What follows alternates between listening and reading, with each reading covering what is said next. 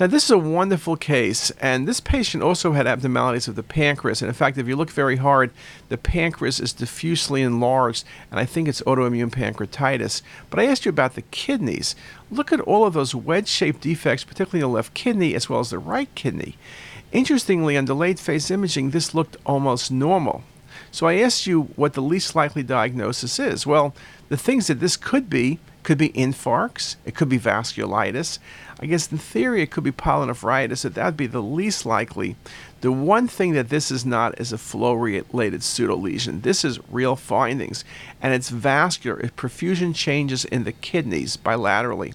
And then you think about vasculitis, as I mentioned, you think about um, infarcts potentially you think about infection. Something i don't even think about tumor. This doesn't look like tumor. It's bilateral so i'm thinking vascular but surely it's not flow related uh, this is a great case and hopefully we'll see more about this case on a future talk